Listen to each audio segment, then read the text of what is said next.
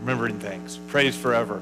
Uh, to the King of Kings. That's what we're doing, right? This, our lives are meant to bring glory and honor to Jesus Christ in all things at all times. We are singing joy to the world and joy to our hearts. We're preaching to ourselves as we sing those carols. We are proclaiming to ourselves, rejoice, your King has come. Rejoice, the Savior is here. Rejoice, the promises have been fulfilled.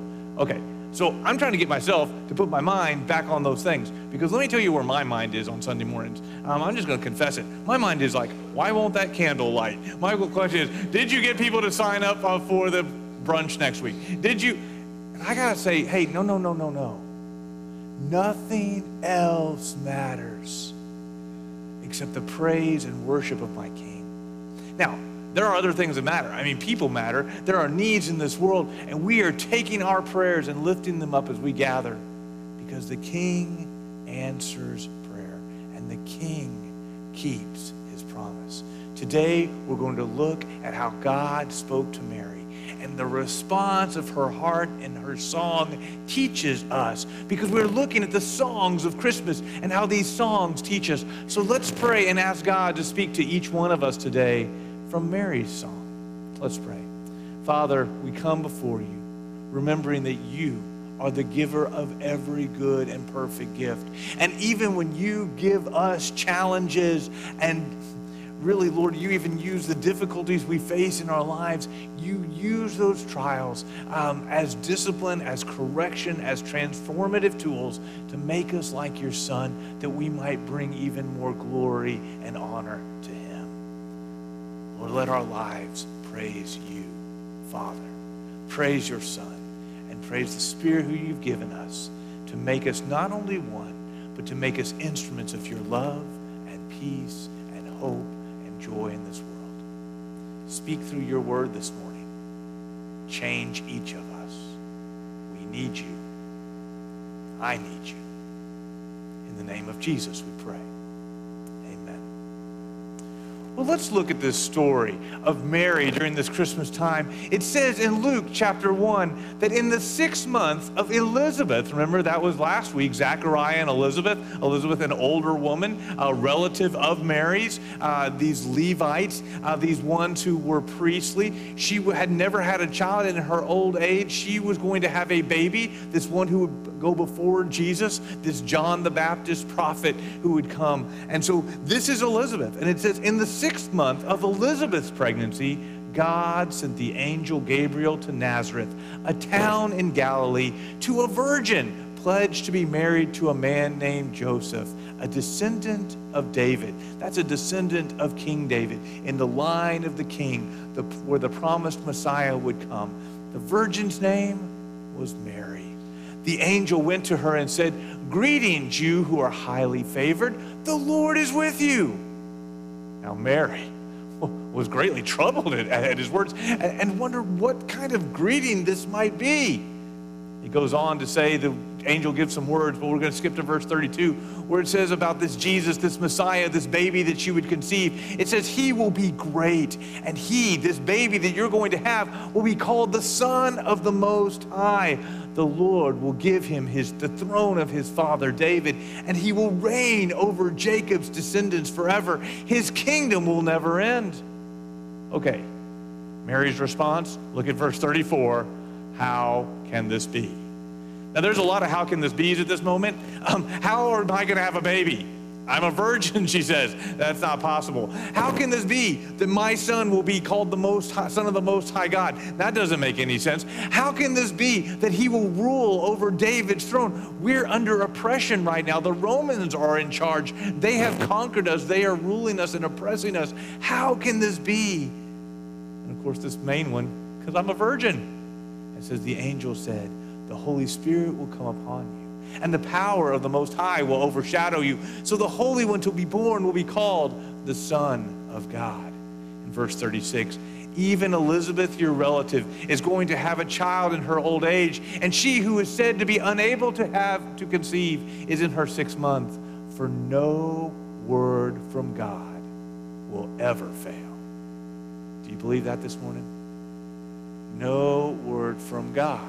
Not what you hope God said, not what you think God said, not what you or really your plans and your desires that you sort of say, I think God's telling me this. No, but a word from God, when God speaks, no word from God has ever failed. And Mary's response in verse 38 I am the Lord's servant, Mary answered. May your word to me be fulfilled. And the angel left her. What was it like to be Mary? Quite frankly, what was like to be Joseph, too? I mean, I, I don't know, if some of us don't relate as much to Mary, but what was it like to have this angel appear and say, hey, your life is going to be totally different than what you expected? Hey, you had wedding plans and you were excited about that, but guess what? Instead, while you're planning your wedding, you're going to be pregnant. Mm, that wasn't how we had planned this. Um, oh, hey, in the middle of it, you're going to be bearing the Son of God. He's going to be the ruler of all. He is going to be the one who will bring bring hope and joy and salvation to all people.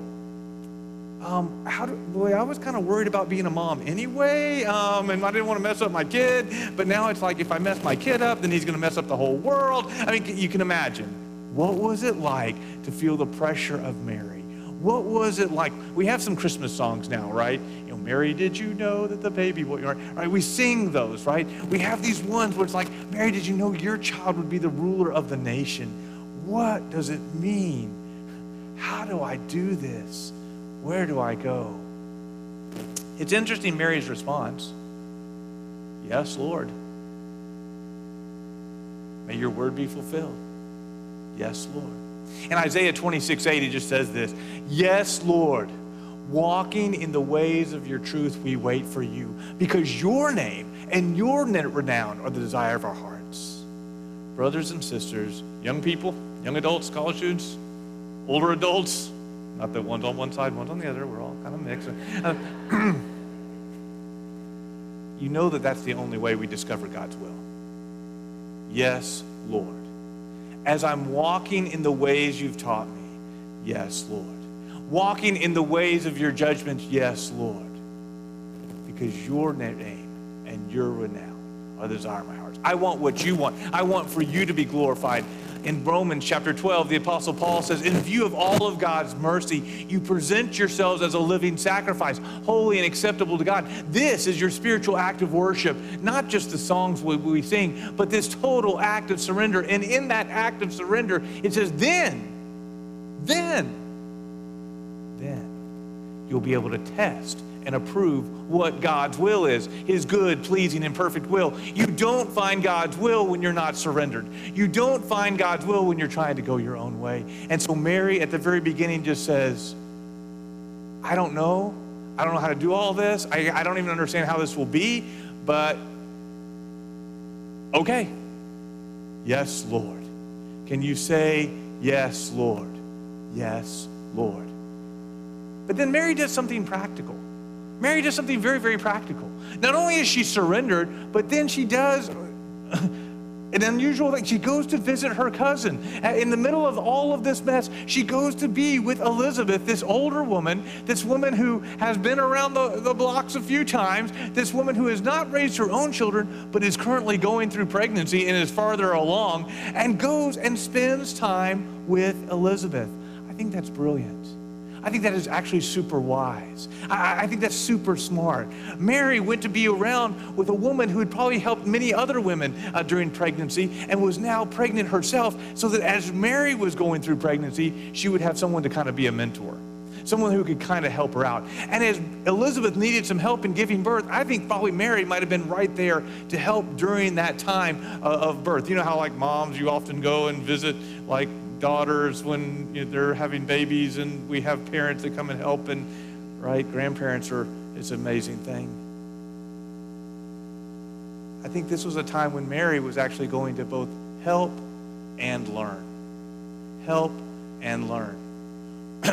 As if this were orchestrated by some brilliant plan by your ministerial pastoral leadership, we are having generation to generation today, right after service, where we're going to put the men in the church and the women in the church together, where you can have some snacks and have some tea or have some coffee and some snacks. And the younger women are going to have some time to get to know the older women. And the younger men are getting some time to know the older men. And the older men are getting some time to like know the younger men. And we're going to do some intergenerational, just a little hangout, just a little little snack time, just a little bit of how can we become a church body if we don't know each other, if we're not even sure of each other's names. And as we've grown so quickly in recent years, this is an opportunity for you to come. So, uh, wow, practical application right here today.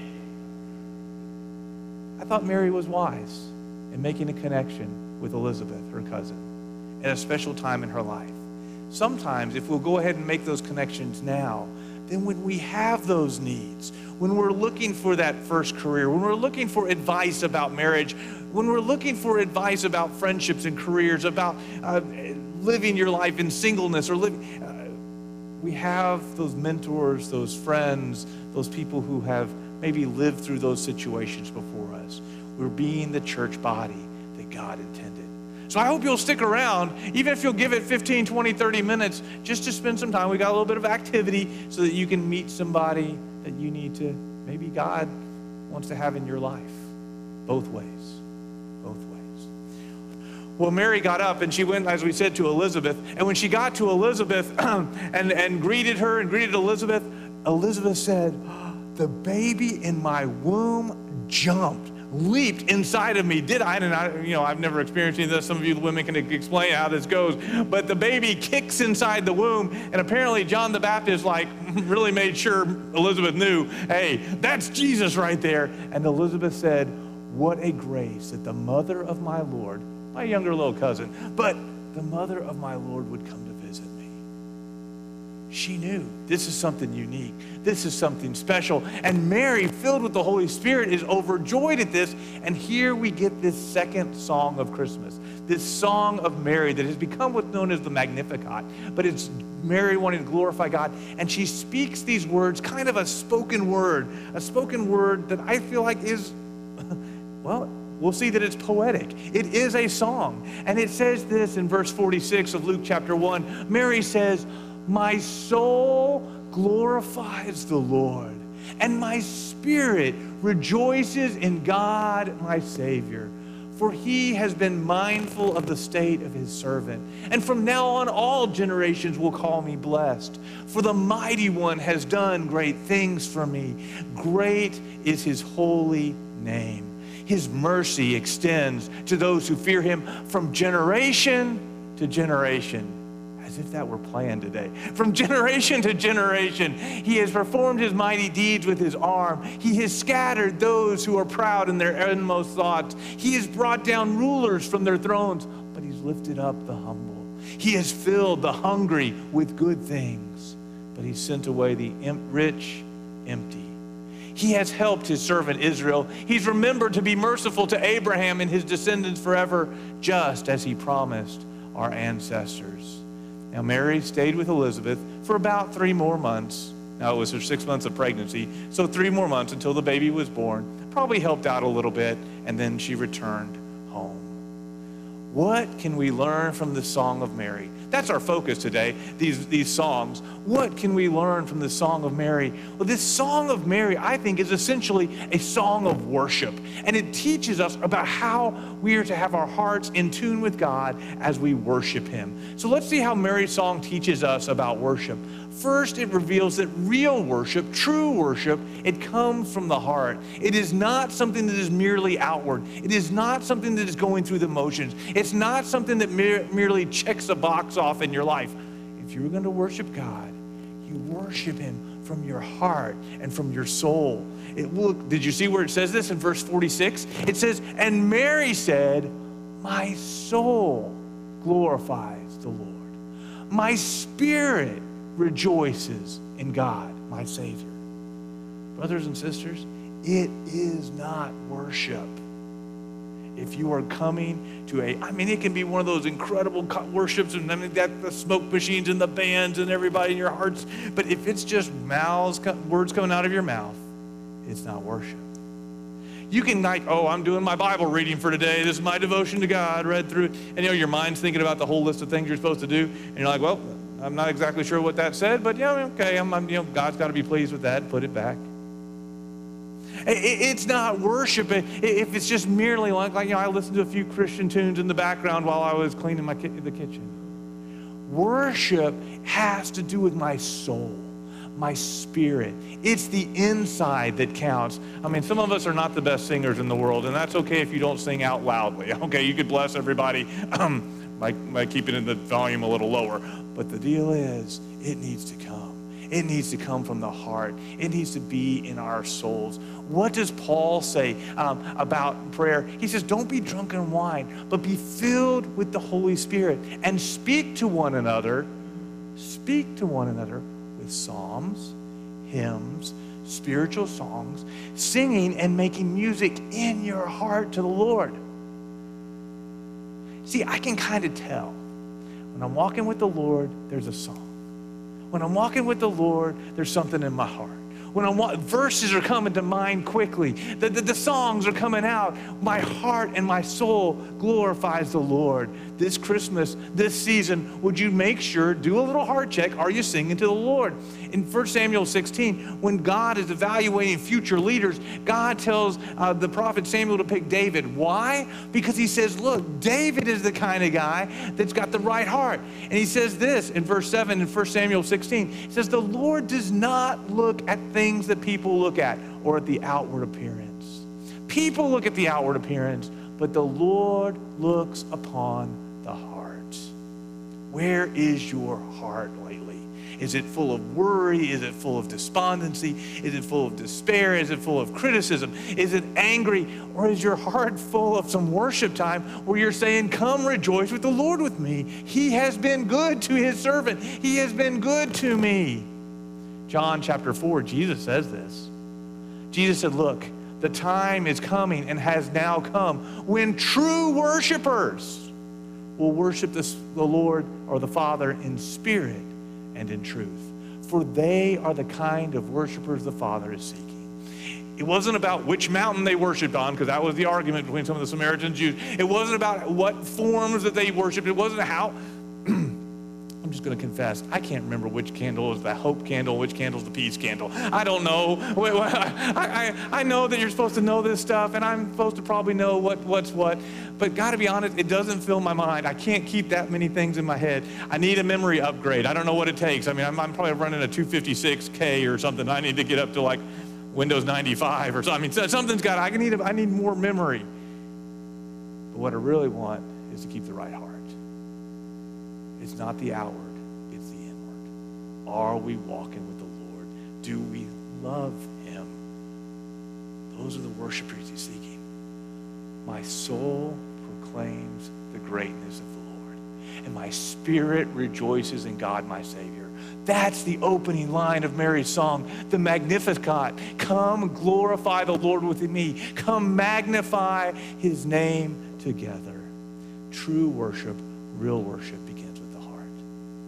true worship also, I mean, it recognizes significance. It recognizes the significance of what God is doing, and it recognizes the significance of what God has done on your behalf, what He is doing in your life that is right and good and true and gives you worth that is beyond any worth.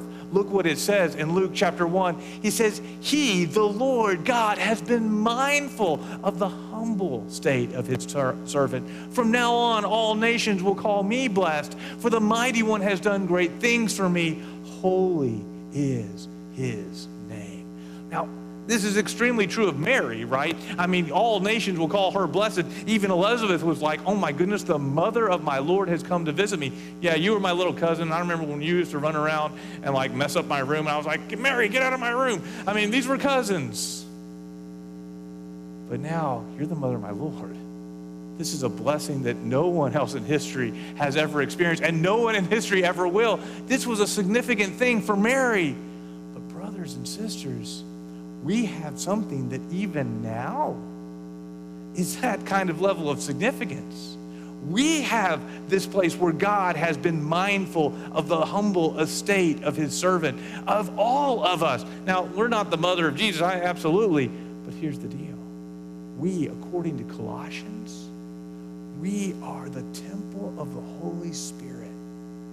God dwells within each of us who have put our faith in Jesus Christ. Ephesians chapter 1, verse 15, um, it just says um, that, that having believed you, uh, verse 13, having believed you were marked in him with a seal, the promised Holy Spirit, who is this deposit guaranteeing our inheritance until the day of Christ Jesus we become this temple of the Holy Spirit, that He resides in us, that our humble estate, God remembers. This was prophesied in Psalm chapter 8. It says, When I look at the heavens, and the work of your fingers. I mean, the stars and the galaxies and these incredible systems of planets. And I mean, gravitational forces and all the, the wonders of creation, or if I look at the microscope and the intricacies of the cells, some of you guys who are the scientists know so much more than me. It's like endoplasmic reticulum, mitochondria, that's the powerhouse of the cell. Okay, I, I got my eighth grade knowledge, but some of you guys have a much deeper knowledge of these intraworkings of, of the cell. And I mean, look from the highest heavens to the, to the smallest points, we see this incredible work that God has done. What is man that you think of him? Or that you're mindful of him. I mean, are we not just insignificant? I mean, sure, complex, certainly fearfully and wonderfully made, but what in the world would you care about us? And yet, God shows that the Son of Man, He cares for him. Not just a reference to Jesus, but in this case, a reference to all of us. That God cares about you. In fact, He cares for you more than all the rest of creation the angels, the turtles, the cells, the Saturn. It doesn't matter. God cares about you. Okay, we studied this last time in uh, when we wrapped up our last uh, Bible study in our uh, group on the big philosophical questions you know, one. Um, we were talking about this and like, some of you guys have pets. You like your pets? I like my pets. I don't have any, but if I had some, I would like them. You know, I have these, I have these bunnies that run around in my backyard, and they feed and care for themselves. They're great pets. They're wonderful. I like, I pulled up last night, and there was one hopping across the yard. I was like, hey, okay, there he goes. Okay, that's Fluffy or whatever. You know, uh, bugs. I, it doesn't matter. I can name them anything I want to. Um, uh, they're just bunnies, but they take care of themselves. I love my pets, but some of you guys really care for your pets, right? You love your dog. You, you, you feed it. You care for it. Some of you guys, you're away from home, but you're going to go home over the break, and you're going to see your animals. And I mean, I, I get it. You love your dog. I love my dog growing up. It's a great thing. And I fed my dog and cared for it, and I would spend time with it and throw a ball, and it would go run. Get right, we got this. How do you know God doesn't just care for us like pets? I mean, He loves us. You know, He makes sure we have food, and, and he, He'd make sure we have clothing, and we, we have some purpose in our lives. Or he, he comes and plays with us sometimes. Here's how we know. You see, if there was ever a choice between your life and your pet, I'm pretty sure most of us are like, oh, I got to choose? Okay, here's my rabbit. okay, here's my dog. okay, here's a little Fluffy. All right? I mean, it, you're not going to give your life for your pet. But for your child, oh, now you're willing to give up your life. God demonstrates his love for us in this that while we were sinners, Christ died for us. God demonstrated the full extent of his love and that he sent his one and only Son to die for the world. Jesus said, For God so loved the world that he gave his only Son, that whoever believes in him would not perish but have everlasting life. Don't you realize that you are not a pet? You are not just like, oh, Saturn. You are not like a galaxy that God is from. You are infinitely more because only for you, only for humanity, only uh, alone did God give his one and only Son you should feel your worth today. You should feel the significance. God chose Mary. God gave her a unique place. All the world will call her blessed because she and she alone would bear the Son of God in her womb. Yeah, that's significant. But you also have this same type of significance where the God of the universe placed on you a worth that is incredible that He put His Son on the cross for your sins for you so that you might spend an eternity Brothers, we have a joy to the world. We have a message to share that God has given us eternal life, and this life is in His Son. He who has the Son has life. Let's proclaim Him. Let's glorify Him. Let's make Him known. Back to Luke 1. For you have been mindful of the humble estate of your servant. From now on, all generations will call me blessed, for the mighty one has done great things for me. Yeah, there's great things that were done for Mary, but great things for us. Verse 10. Um, and not only has He given us this new life, but He has put us together, and with this Holy Spirit indwelling us, giving us ways to share. In 1 Peter chapter 4, it says, Each of you should use whatever gift you've received to serve one another as faithful stewards of God's grace in all its various forms. Not only did God grace give you this Holy Spirit, give you eternal life, but now He's given you purpose. He has given you gifts to share. And guess what, brothers and sisters? You are that gift to the church. Don't skip our generation to generation time. You are a gift to each other. You, with the wisdom that God has taught you, you, with the, with, with, with the ways that you have spiritual gifts, whether it's in music, if you've seen people share, whether it's in um, teaching, whether it's in um, encouragement, whether it's in acts of service, God has made you a gift to this fellowship. He has made you a gift to the world. He has made you a gift to brothers and sisters in Christ. Be the gift that God has given you. Peter goes on to say it this way um, If any one of you speaks, they should do so as speaking the very words of God. If they serve, they should do it with the strength that God provides, so that in all things God may be praised. This is worship, praising God through Jesus Christ. To him be glory and power forever and ever. Amen. Do you see it? You are that gift. Okay, this is a little, okay, this might, okay, sting just a little. Okay, let's just, but look, this is preventative. This is preventative medicine. Here we go. You ready? Some of us are going to go see family. Anybody see family? Some of us, when we're with our families, maybe we're not the gift that we're supposed to be. You know what I'm talking about? I, I can be a little bit like lazier around my. Hey, mom, can you get me some? Oh, get off your couch. You're 35. You're 40, you're 50 something years old. Go get your own. Uh, sometimes we can kind of expect our parents to do things that we shouldn't be expecting our parents to do. Sometimes we can be a little bit more gripey and complaining. Sometimes we can be a little bit too honest, if you know what I'm talking about. Like, uh, well, you know, or a little bit on the gossipy side, or a little bit on the angry side, or we're quick, short tempered side with all the Christmas stress. Sometimes we are not the gift and blessing. Peter is talking about within the church.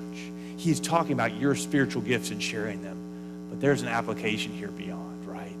We are to be ambassadors of Jesus always. We are to be reflecting that new life in Christ always why would I treat my parents and my family members and my brothers and my cousins? Why would I act like, like I wouldn't do that for just a random stranger? I wouldn't be that mean or that honest or that complaining or maybe this year as we enter this holiday travel time, either family coming to you or you going to your family, would you be a blessing and seek to be that blessing every day? Would you just try to just Say, Lord, empower me by your Holy Spirit to be the gift that you've called me to be. You gave me your son. Empower me to be the gift in lives today. Give the gift that really counts the gift of Jesus. Tell about him, but the gift of yourself, the self that God has called you to be in the midst of your family. All right, last, last thing today. Real worship this seems to go without saying, but real worship, what does it teach us? It not only teaches us to recognize significance, but real worship reveres the Lord. Real worship, it reveres the Lord. It gives honor to him as the King of Kings. Look what it says, Luke 1. His mercy extends to those who fear him. His mercy extends to those who fear him brothers and sisters, we, we actually are supposed to have this reverence, this fear of God, this fear, seeing Him as holy. In Deuteronomy chapter 6, it just says, Fear the Lord your God, serve Him only, and take oaths in His name. Now, this idea of being afraid of God, I thought God loved you so much. He put worth, He put significance on your life. All of that is true, but we must never forget God is God. We can't just play around like, well, I'll just kind of hold on to this little sin in my life. Or I'm just going to say no to God in these areas of my life. It does not work. God is God, He is King. As if we think that God won't act. Look, He loves you. First John chapter 4 tells us this. There is no fear in love. Perfect love drives all, all fear. because fear has to do with punishment. God does not punish us, but God does discipline us. Hebrews chapter 12 is clear. Endure hardship as discipline. But punishment was all taken care of. Jesus took care of the punishment. He took all of our sins. He took he paid for our sins in full, and there is not anything left in the account to pay for. He took care of all of that. But you continue to go your own way. You continue to reject what God has for you the, it doesn't work. It's like running your car without oil. You might, the car might be paid for, it might be yours, but you run that thing without oil. I had a friend that did that for a while. He said, Something's not right. I'm like, Yeah, let's look. Oh, bone dry. There's no oil in the thing at all. You're going to blow your engine up completely. Things go badly, things go wrong. We need to respect and honor the Lord. Now, here do you okay, when I said this was a song, anyone want to learn a little extra something today? You're like, no, our brains are full. We have final exams this week. One more thing, one more thing. I'm that professor, right? One more thing I want to squeeze in. In Hebrew poetry, there are three types of what is called Semitic parallelism. And, and what it is is that in Hebrew poetry, the words didn't usually rhyme, but instead they had like parallel expression. Sometimes they were synonymous parallelism, where the second line just sort of repeats the first. It's just sort of an echo.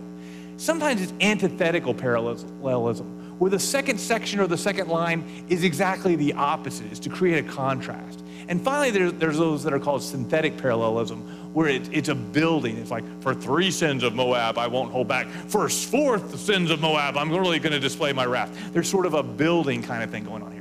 Watch how Mary, and this is why I say it's a song, watch how Mary's song creates this parallelism to show us who God is. It says in verse 51 He performed his mighty deeds with his arm, he scattered those who are proud in their inmost thoughts. Now, notice there's a parallelism there, right? There's a building, there's an echoing. God did what? He performed mighty deeds. Well, let's kind of go a little deeper. Let's echo that. He has scattered those. This is what it means to scatter those who are in their in, they're proud in their inmost thoughts. This is how God's just showing his mighty deeds. But watch this. There's also a contrast going on. There's also, I mean, it's double duty here. There's an antithetical parallelism where God, when he acts, he performs mighty deeds. Our God is a God of action, and when he does it, he gets it done as opposed to the guys who are proud in their where? Inmost thoughts.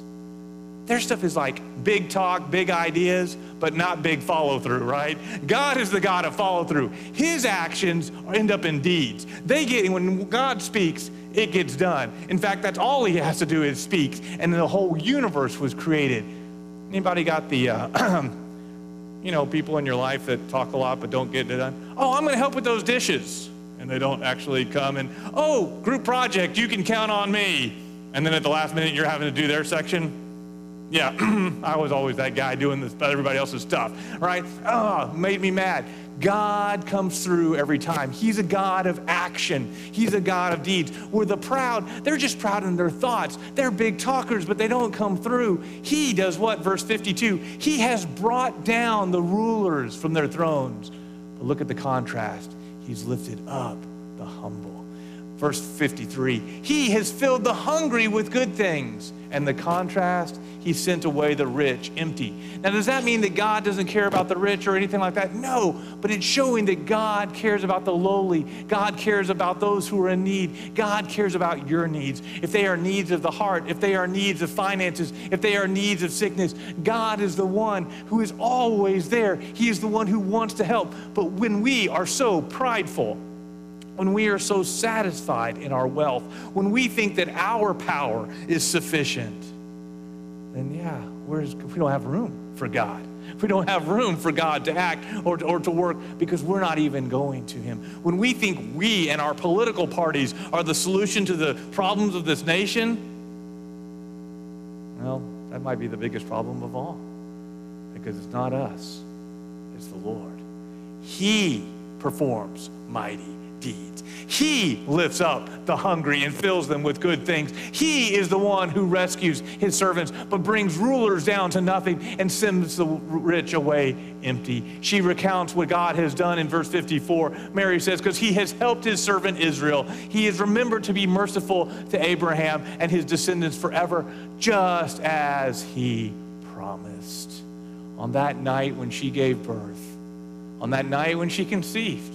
At that time when Jesus entered the world and all of who God is came in the form of this helpless little baby, everything changed. There's a song I like, Oh Holy Night, and it just goes like this, and you'll see the same kinds of songs, the same themes. Oh, holy night, the stars are brightly shining. It, it is the night of our dear Savior's birth. Long lay the world in sin and error pining till he appeared and the soul felt its worth. Did you feel it today?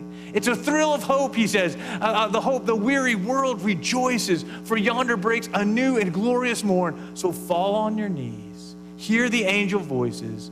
It's the divine night, oh, night divine, oh, night when Christ was born. Today, I hope that you walk away knowing that God loves you. I hope your soul feels its worth and responds in worship worship of the King that can do everything, King who wants to call you into a deeper walk with Him. Come, let's worship the King. today, the music team, and they're, they're going to come and lead us in one more song. And as they do, maybe you have a decision to make. Maybe it's saying, look, I, we got to be part of this church. God has called us to be here. We're here. We're in. Let's go. Come on down if you want to join this church. Or maybe you're saying, look, I, I, I don't know what it is to follow Jesus, but I know I got to have it, and I got to have it today. If that's you, talk to us afterwards or come right now. Respond to the message of Christ. Come, respond to him and his call. Perhaps you just need some prayer this morning. We're here. Let's fall on our knees. Let's worship him together. Let's pray. Father, thank you for your word. Thank you for Mary and her song that brings us back to a knowledge of you, a knowledge that you have called us into a deeper hope, a deeper walk with you. Lord, let us worship you not just in this hour, but always. We pray this in the name of our great King and Savior, Jesus the Lord.